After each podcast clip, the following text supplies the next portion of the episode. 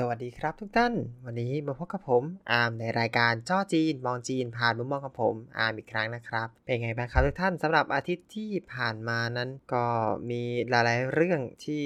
เกิดขึ้น แต่สำหรับที่จีนนั้นจริงๆ ผมว่ายังไม่ค่อยมีอะไรอัปเดตมากมาย นอกจากคดีของเมืองที่ถังชานนะซึ่งดราม่าค่อนข้างระอุนะขุดไปขุดมาเริ่มลึกลงไปเรื่อยๆ ผมว่ารอบนี้จริงๆแล้วมีเรื่องของความเชื่อมั่นของประชาชนต่อเจ้าหน้าที่รัฐอาจจะ ถึงจุดสั่นคลอนกันเลยเชียว ก็ยังไม่รู้ว่าทางรัฐจะทำหน้าที่ได้ยังไงนะครับ จะเรียกความเชื่อมั่นของประชาชนกลับมาได้อย่างไรก็คงจะต้องดูกันต่อไปนะครับ แต่จริงๆแล้ววันนี้ผมเองก็คิด ประเด็นอะไรไม่ได้มาก แต่ว่ามันก็มีประเด็นที่ค้างไว้แล้วก็ไม่ได้พูดสักที เนื่องจากว่าเรามีประเด็นอื่นแทรกมาอยู่เสมอนะครับ ก็คือก่อนหน้านี้เนี่ยเรามีเหมือนกับว่าเพจของลุยจีนชูทูไชน่าเขาก็มีการมาแจ้งข่าวนำเสนอข่าวในเรื่องของแบบว่ามี TikTok Influencer จริงๆต้องเรียกว่า TikTok จีนที่เรียกว่าโตอินนะครับ ที่มีการแบบลงคลิปอารมณ์เหมือนกับจะ discredit ประเทศไทยว่าแบบเอ้ยอย่ามาเลยอย่ามาเลยนู่นนี่นั่นโน่นอะไรเงี้ยอันนี้รายละเอียดผมว่าก็ต้องลองไปดูในคลิปของ ลุยจีนเนาะเขามีการแปลไว้ให้เรียบร้อยแล้ว แต่ก็ถ้าจะสรุปคร่าวๆ ก็คืออินฟลูเอนเซอร์อย่างน้อยอย่างน้อยๆสองคน ก็พยายามที่จะบอกคนจีนว่าอย่ามาประเทศไทยเลยเนื่องจากประเทศไทยจะให้ถอดหน้ากากแล้วมีความไม่ปลอดภัยสูง แล้วก็ไม่ว่าไงก็ตามก็ที่ประเทศจีนก็ดีกว่าอะไรอย่างเงี้ยครับ ก็ discredit กันไประดับหนึ่งเหมือนกัน ตอนที่ผมเห็นเองตอนแรกเนี่ย คือเพื่อนคนจีนส่งมาให้ผมดูก่อน ซึ่งโอเค ตอนที่ผมดูผมก็รู้สึกว่า อืมเขาก็พูดถูกนะ เพราะว่าในหลาย ๆ ประเด็นว่า 1. อ่าทางรัฐจะให้ถอดหน้ากากแล้วมันก็ไม่ค่อยปลอดภัย ข้อที่ 2 ก็พูดถึงเรื่องของนักท่องเที่ยวจากต่างชาติที่ถอดหน้ากากกันซะเยอะในที่สาธารณะอะไรเงี้ยซึ่งมันก็ดูไม่ปลอดภัยสำหรับเราเองด้วยอะไรก็ตาม แต่ก็แบบจริง ๆ พอมาคิดในลึกๆอีกรอบหนึ่งแบบอ่านเพจลุยจีนแล้ว แล้วก็คุยกับเพื่อนคนจีนแล้ว เราก็ค้นพบถึงความแปลกประหลาด อย่างหนึ่งว่า คนพวกนี้เนี่ยในอินฟลูเอนเซอร์เหล่านี้เนี่ยก็มีการ discredit ประเทศไทยเพื่อจะเอา engagement หรือว่าก็เรียกว่าง่ายๆว่าเรียกคนดูนะครับ เพื่อสร้างรายได้ให้ตัวเอง ก็เลยเล่นประเด็นอะไรที่แบบต้องดูใหญ่ดูเวอร์กันไป โดยที่ไม่คำนึงถึงว่ามันจะถูกหรือมันจะผิดก็แล้วแต่ตอนที่ผมดูคลิปคนนี้เนี่ยตอนแรกที่ผมสงสัยเหมือนกันก็คือ คนเนี้ย ถือ ATK อยู่ที่มือขวาตลอด คือก็ไม่รู้เหมือนกันว่าจะถือ ATK ไปทำไมในเมื่อเขาไม่ได้พูดถึงเรื่อง ATK ยังไม่รวมที่เขามีการแบบว่าบอกว่าเออเนี่ยตัวเองเสียงไม่ค่อยมีเพราะว่า live stream เมื่อวานหรืออะไรอย่างนี้ด้วยนะครับ คือจริงๆ ถ้าเป็นตัวผมเองอัดคลิปเนี่ยผมก็คงจะต้องรอให้สถานการณ์ตัวเองดี แล้วก็นำเสนอในรูปแบบของการแบบเออเล่าว่ามันเกิดอะไรขึ้นใช่ไหมเล่าแล้วก็วิเคราะห์ ก็อย่างที่ผมทำพอดแคสต์เนี่ยแหละ แล้วก็ความปรากฏว่าเออลุยจีนใช้คำว่า fake news ซึ่งตัวผมเองก็ค่อนข้างจะต้องเรียกว่าปั่นมากกว่า แล้วผมจะเรียกว่า fake news ก็มันก็ได้แหละ แต่ก็ไม่ว่าอย่างก็ตามก็ประมาณนี้ แล้วพอเรากลับไปคุยกับเพื่อนจีนว่าเออใช่ มันมีความผิดปกติของ คลิปนี้อยู่ในหลาย ๆ อย่างอย่างเช่น เมื่อเขาพูดว่าเออเนี่ยไม่มีที่ไหนดีไปกว่าประเทศแม่ จริงๆเขาเรียกประเทศแม่เลยนะเขาเรียกประเทศสู่กัวเนาะสู่กัวก็ประเทศบ้านเกิดประมาณนี้ ก็บอกว่าเออมันก็ไม่มีที่ไหนดีเท่าประเทศบ้านเกิดตัวเอง ก็พอมานั่งนึกแล้ว ทำไมคนถ่ายอยู่คอนโดชั้นสูงอยู่ริมแม่น้ำเจ้าพยาแล้วไม่กลับบ้านละ่ะ ในเมื่อเขาเปิดให้กลับตั้งหลายรอบแล้วก็ไม่ยอมกลับทำไมถึงยังยังอยู่ที่นี่แล้วก็ยังใช้ประโยชน์จากที่นี่อยู่อะไรเงี้ยมันก็ชวนให้น่าคิดเยอะ ในประเด็นนี้เนี่ยโอเคเราก็จะวางไว้ประมาณนี้เนาะคือคนไทยเราก็ไปเดือดกันเรียบร้อยแล้ว จบไปแล้ว แต่ก็เรามาดูที่เรื่องของอินฟลูของจีน ซึ่งผมเองเนี่ย ก็เผอิญเผอิญผ่านมาดูอะไรหลาย ๆ อย่างเราคิดว่าเอออินฟลูจีนมีความแปลกในหลาย ๆ อย่างนะครับ คือเราจะไม่นับในหลาย ๆ ประเด็นเนาะคือเรามีเห็นอินฟลูดีๆ เราก็จะมีเยอะเช่น น้องที่ชอบทำอุปกรณ์จากไม้ไผ่ หรือน้องที่อยู่ตามชนบทอะไรเงี้ย อันนี้เขาถ่ายกันก็เป็น production กันก็ก็จริงจัง ซึ่งเราก็ได้เห็นมุมมองเอ้ยชีวิต ในชนบทเขาเป็นยังไงบ้าง ถึงแม้ว่าก็จะอยู่ในวงเล็บว่าตัดจัดฉากกันนิดนึง แต่ก็เราก็พอจะเห็นสภาพว่าเออบ้านนอกของจีนเขาก็ประมาณนี้เขาใช้ชีวิตประมาณนี้เขาทำกับข้าวประมาณนี้ก็ทำแบบเครื่องจักสานมาเพื่อใช้ในชีวิตประจำวันก็ประมาณนี้อะไรเงี้ยทำให้เรารู้อะไรเยอะขึ้นหรือว่าแบบถ้าจะพูดถึงคลิปตลกตลกก็จะมีที่แชร์กันบ่อยๆ เช่นแบบว่าคนทำสิ่งของไร้ประโยชน์ เห็นกันในจีนบ่อยที่แบบเอ้ยทำอุปกรณ์ไร้ประโยชน์แบบเครื่องป้อนข้าวผัดโอ้โหได้แบบว่า คือป้อนทีก็คือสาดกระจายเต็มไปหมดก็ดูตลกดีอะไรเงี้ยนี่ก็เป็นอีกแนวหนึ่งแล้วก็มีอีกแนวหนึ่งที่ก็โอเคที่ทุกคนน่าจะรู้จักก็คือน้องอุ้มที่อุ้มอะไรก็กลายเป็นของกินไปหมด ผมว่าอินฟลูจีนในระดับเรื่องเนี้ยผมว่าเขาก็ก็ทำได้ดีในระดับหนึ่งแล้วก็มีการเผยแพร่วัฒนธรรมจีนในระดับหนึ่ง แต่ พอมุมมองอีกด้านหนึ่งเนาะซึ่งแบบเป็นอินฟลูที่ค่อนข้างจะเทาไปถึงดำเนี่ย ผมก็ไม่เข้าใจเหมือนกันว่ามันเกิดอะไรขึ้น แต่ผมว่าเราก็สามารถที่จะโทษเรื่อง ระบบของโซเชียลของ TikTok การเกิดขึ้นมาของ TikTok เนาะจริงๆ TikTok ทางบ้านเราและที่จีนมีปัญหาคล้ายๆกันอะก็วนกลับมาที่จีนต่อนะครับ ซึ่งเราก็เห็นว่า TikTok ที่ค่อนข้างได้รับความนิยมเนี่ยของจีนเนี่ยจะมีความแปลกในหลาย ๆ ประเด็น เช่น 1. ก็จะเล่นตลกกับคนอื่นนะครับก็เป็นการบูลลี่บ้าง เป็นมันไม่ใช่แพรงอะ่ะมันเกินคำว่าแพรงไปเป็นการถึงบูลลี่รูปร่างหน้าตาหรืออะไรก็แล้วแต่ก็คือขายความไม่ปกติของคน อันนี้หนึ่งอย่างอันนี้บ้านเราก็มีการรณรงค์เนาะที่ค่อนข้างหนัก ซึ่งก็ใช้ได้ระดับหนึ่งแหละต้องเรียกว่าระดับหนึ่งแต่ก็ไม่ถึงว่ามันก็ยังคงอยู่กับเราเหมือนกัน และก็ยังคงอยู่ที่จีนเหมือนกัน อย่างที่ 2 ก็คือหลายคนก็จะพูดถึงเรื่องว่ามันจะมีพวกคอนเทนต์ที่เรียกว่า discriminate แบบว่าด้อยค่าชาวบ้านเขาประเทศอื่นๆ แล้วก็อวยประเทศตัวเอง ซึ่งผมว่าโควิดอันนั้นอะที่แบบว่าอย่ามาไทยเลยอันนั้นอะผมว่าก็ค่อนข้างที่จะเข้าประเด็นนี้ซะมากกว่านะครับ ก็เป็นจุดหนึ่งที่มีคนทับค่อนข้างเยอะ แล้วก็เรียกว่าเรียก engagement ได้เยอะ เนื่องจากว่าเธอถ้าใครติดตามรายการผมยาวๆมาก็จะรู้ว่าจีนในช่วงหลังๆ มีการพัฒนาสิ่งที่เรียกว่าความรักชาติค่อนข้างมาก ปลูกฝังความรักชาติค่อนข้างมาก จนบางทีก็ดูเกินเบอร์ไปนิดหนึ่ง เนาะคนเราภูมิใจในประเทศชาติได้ แต่ว่าคนเราจะฟราวจนเกิน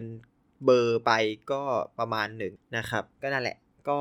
อันเนี้ยก็จะเป็นอีกจุดหนึ่งที่หลายคนใช้เป็นประเด็นในการเติบโต นอกจากนี้เนี่ยถ้านอกจากว่าการ discriminate ประเทศอื่นแล้ว ต่อมาก็คือเรื่องของเขาบอกว่าหลายคลิป ถ้าสังเกตดูดีๆ ก็จะมีการเล่นกับการด้อยค่าของมนุษย์เนาะ เหมือนกับว่าเป็นการค้ามนุษย์ไกลๆ แต่ไม่ใช่การ การทำความผิดด้านการค้ามนุษย์นะ แต่แค่คือคลิปมันดูชี้ชวน เช่นแบบว่า เออมีสาวหน้าตาดี สมมติว่าอาเป็นสาวรัสเซีย หรือสาวจีนก็ได้อาแบบว่าเออ บอกว่าเนี่ยเออ คนนี้ดูดีจังเลยนะ เออ เพราะว่าราคาเท่าไหร่อะไรเงี้ยบอกว่าแล้วก็มีคนตอบกลับมาคนที่อยู่นอกคลิปแล้วก็จะตอบว่าเออเอาเสนอราคามาเลย ถ้ากล้าขอกล้าให้อะไรก็แบบเออบอกว่าเอา ยี่สิบหยวนก็บอกเออเอาไปเลยกล้าขอกล้าให้อะไรเงี้ยก็แบบมันก็ดูเหมือนเป็นการลดทอนคุณค่าความเป็นมนุษย์ของคนอื่น แล้วมันก็ดูเหมือนเป็นการค้ามนุษย์อยู่ไกลๆ ซึ่งถามว่าดูตลกไหมไม่อยู่ประเทศเราก็ไม่ตลก ผมก็ไม่เข้าใจเหมือนกันว่าในจีดูตลกหรือเปล่า แต่มันก็มีคนทำ ไม่น้อยเหมือนกัน ซึ่งผมเองก็เห็นผ่านตามาเยอะถึงแม้ว่าผมจะไม่ค่อยเล่น Tik t o อกเองก็ตามนะ แต่ว่า Tik t o อกไอ้โตอินจีนเนี่ยก็จะตามมาหลอกหลอนใน Facebook ผมอยู่เป็นประจำนะครับ ก็เป็นประมาณแหละ ซึ่งผมว่าไม่รู้เหมือนกันว่ามันเกิดอะไรขึ้นในโตอินของจีน ที่ทำให้ทุกอย่างมันดูแปลกๆ คือตัวผมเองเนี่ยต้องบอกว่าโตอินของผมเองในตอนที่ยังล็อกอินได้นะครับ ตอนนี้เด้งไปเรียบร้อยแล้ว ตอนที่ยังล็อกอินได้เนี่ยเตาอินของผมเองเนี่ย ค่อนข้างจะเต็มไปด้วยสาระ ซึ่งก็ดีแล้วผมชอบมากเลย เช่นแบบว่าเรื่องตำรวจมาพูดเรื่องกฎหมาย เรื่องของตำรวจจราจรมานำเสนอเรื่องข้อกฎหมายต่างๆ ในความขัดแย้งต่างเวลาเช่นแบบเออคนชนอะไรหรือคนฝ่าฝืนอะไรอย่างนี้มีผลอะไรตามมา ซึ่ง แน่แน่นอน อย่างผมก็คงเรียนรู้ไปเยอะเหมือนกัน หรือแบบว่าบางทีก็มีเรื่องของการที่ตำรวจโรงพักเองได้รับแจ้งความในประเด็นที่เป็นที่สนใจของประชาชนเนี่ยเขาก็จะออกมาชี้แจงในข้อกฎหมายว่าเออมันมีอะไรที่เกี่ยวข้องซึ่งเนี่ยผมว่ามันเป็นเรื่องดีนะที่สื่อสารกันสองฝั่ง แต่ก็ผมก็ไม่ไม่ค่อยได้เห็น หรืออาจจะเป็นเพราะผมไม่ค่อยได้ใส่ใจ ไม่ค่อยหยุดดูในพวกคลิปที่ต้องเรียกว่าปูเจียนคังเนาะที่แบบว่าภาษาจีนเขาเรียกงี้ ภาษาถ้าแปลตรงๆก็เรียกว่าสุขภาพไม่ค่อยดีหรือว่า ถ้าอย่างเราก็เรียกว่าขยะใช่ไหมคอนเทนต์ขยะก็นั่นแหละครับ ก็ไม่รู้เหมือนกัน ผมว่าบางทีอยู่ที่เราเลือกเนาะคอนเทนต์อยู่ที่เราเลือกจุดหนึ่งแต่ก็มันก็มีหลุดมาจากที่อัลกอริทึมเลือกให้ก็เป็นอีกเรื่องหนึ่งพูดไปพูดมาเราก็เหมือนเป็นมอรัลของเรื่องนี้เนาะว่าแบบสุดท้ายแล้วคอนเทนต์ไม่ว่าจะเป็นอย่างไรก็ตาม เราเป็นผู้ที่ shape เป็นผู้ที่ทำให้คอนเทนต์มันเป็นรูปร่างชัดเจนมากยิ่งขึ้น ถ้าชอบคอนเทนต์ไหนกดไลค์แล้วก็ก็จะโผล่มาให้เรามากขึ้นเนาะชอบคอนเทนต์ที่มีประโยชน์กดไลค์ก็ยิ่งมีประโยชน์ไปเรื่อยๆ อะไร แนะนำวิธีใช่ไหมแนะนำวิธีให้คอนเทนต์ดีๆ มาหาเรา ก็เอาว่าในเรื่องของประเด็นต่างๆ ที่ว่าแปลกๆของจีน ไม่รู้ว่าเกิดขึ้นได้ยังไง แล้วก็ไม่รู้เหมือนกันว่าทางรัฐให้ผ่านมาได้ยังไง ซึ่งจริง ๆ ทุกคนรู้ว่ากองเซนเซอร์จีนค่อนข้างแข็งแกร่งมากๆ เอาว่าอย่างตัวผมเองอะที่ผมทำสอนออนไลน์ใช่ไหมครับ คือช่วงนี้ผมสอนนักเรียนจีนที่มอตัวเอง แล้วก็อัดคลิปเรื่องของการสอนนี่แหละ แล้วเราก็โยนขึ้นในอินเทอร์เน็ตในเว็บบิลิบิลีที่เป็นเว็บบิลิบิลีจีนนะ ไม่ใช่ของไทยนะครับ ก็โยนไปทั้งดุนก็แบบมีบางคลิปเหมือนกันที่โดนตีตกกลับมาว่าแบบเหมือนผิด กฎสังคมมีการแทรกโฆษณาอะไรก็แล้วแต่นี่ล่าสุดผมเพิ่งโดนไปแล้วผมก็นึกขึ้นได้อ๋อโอเคใช่ ผมมีการโชว์แบรนด์เรื่องของ a m e s กับไอบาเลเซียกาอะไรเงี้ยครับ มันก็ดูโอเคเหมือนโฆษณาแต่ครั้งแรกผมไม่เข้าใจเหมือนกันว่า ผมไม่ได้พูดถึงอะไรเลย แล้วก็เราพูดกันถึงแค่แบบเออความฝันของเด็กหรืออะไรอย่างเงี้ยแล้วเขาก็บอกว่ามีการโฆษณา แล้วก็ไม่เข้าใจเหมือนกันผมก็หาโฆษณาไม่เจอเหมือนกัน สรุปง่ายๆว่ากองเซนเซอร์จีนก็ ค่อนข้างที่จะแข็งแกร่งแต่ทำไมคลิป TikTok ที่ดูปูเจียนคังทั้งหลายดูที่เป็นคอนเทนต์ขยะทั้งหลายเนี่ย ก็ยังคงฟลัดมาในต่อวินใน TikTok ของจีนอยู่เสมอ ซึ่งเอาโอเค ถ้าเราไม่ได้พูดแค่ในมุมมองของประเทศเราอะครับ ก็ผมก็ว่าผมก็เชื่อแหละว่ามันมี คนที่ทำคอนเทนต์ที่ไป discriminate ประเทศอื่น ๆ แล้วก็บอกว่าเอ้ยประเทศตัวเองดีที่สุดอะไรเงี้ย มันก็มีแหละ ไม่รู้ว่าผ่านมาได้ยังไง แล้วก็เอาจริง ๆ นะครับ ผมว่าในจีนเองอะตอนแรกเอาพูดถึงเวลาแบบย้อนกลับไปตอนโควิด หรือก่อนโควิด จริง ๆ ก็ค่อนข้างเห็นได้ชัดว่าแบบเออประเทศตะวันตกทั้งหลายโดยเฉพาะอเมริกาที่เขาจะค่อนข้างเลงที่จะ discriminate จีนเอง ก็พยายามทำหลาย ๆ อย่าง แล้วจีนก็ฝ่าฟันมาได้หลายรอบ ก็อยู่ได้ด้วยดีเสมอมา แต่พอมาถึงวันนี้กลับมาดูวันนี้ กลายเป็นว่าอยู่ๆก็มีคอนเทนต์แปลกๆ ในการที่จีนไป discriminate ชาวบ้านได้ แล้วก็ผ่านมาได้ ผ่านเซ็นเซอร์ได้แล้วอยู่มาได้ดีด้วย มันเป็นไปได้ยังไงบางทีรู้สึกแปลกๆ แล้วก็ขัดๆบอกว่า เอ๊เขาพยายามทำหูไปนาตาไปไร่เพื่ออะไร จริงๆ ผมว่าก่อนมีโควิดเนี่ย ก็ผมรู้สึกว่าเออจีนเขาวางตัวในการเมืองดีดีมากๆ ก็แบบเอ้ยไม่ว่าใครจะแย่ยังไงจะล้อยังไงจะบูลลี่ยังไง จีนก็ยังคงนิ่ง แต่พอมาถึงตอนโควิดเหมือนแบบอยู่ๆก็ระเบิดแตกตู้ม แล้วก็กลายเป็นไม่สนใจทั้งสิ้น เราตัวเองก็เหมือนทำตัวเป็นประเทศที่ตัวเองไม่ชอบ โอเค ผมว่าทุกคนพอจะเดาได้ว่าเป็นอเมริกา ผมก็ว่ามันก็แปลกไปหมดเลย ช่วงหลังๆมา ถ้าบอกว่าผมอินจีนมากไหม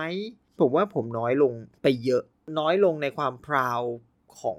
ที่แบบเออตัวเองไปเรียนจีนตัวเองได้รู้อะไรต่างๆจากจีนลงไปเยอะมาก ก็ไม่รู้เหมือนกันว่าใครคิดว่าใครเสนอว่ามันจะเป็นยังไง แล้วก็ผมก็ยังไม่ค่อยเห็นว่ามันมีประโยชน์สักเท่าไหร่ เวลาบ่นจีนมันก็รู้สึกเสียดายลึกๆเหมือนกัน มันเสียดายจริงๆนะ ที่แบบว่าเฮ้ยเขาอุตส่าห์แบบเออพ้นจากทุกอย่างขึ้นมา แบบว่าทุกคนโดนกดทุกคนเหยียดหยามขึ้นมาจนกลายเป็นแบบเออ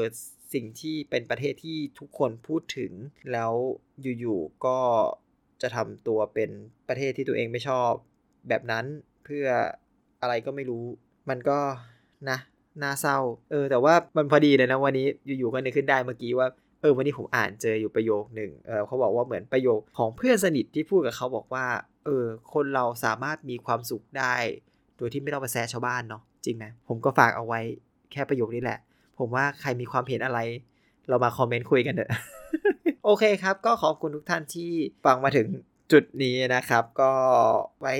พบกันใหม่สัปดาห์หน้าแล้วกันนะครับ มีคอมเมนต์อะไรก็คอมเมนต์มาคุยกันได้มาแลกเปลี่ยนกันได้เนาะ เห็นด้วยไม่เห็นด้วยชอบไม่ชอบอะไรยังไงมาคุยกันได้ครับ โอเคสำหรับวันนี้ผมขอตัวไปก่อนละครับ ผมขอบคุณทุกท่านมากๆนะครับ สวัสดีครับ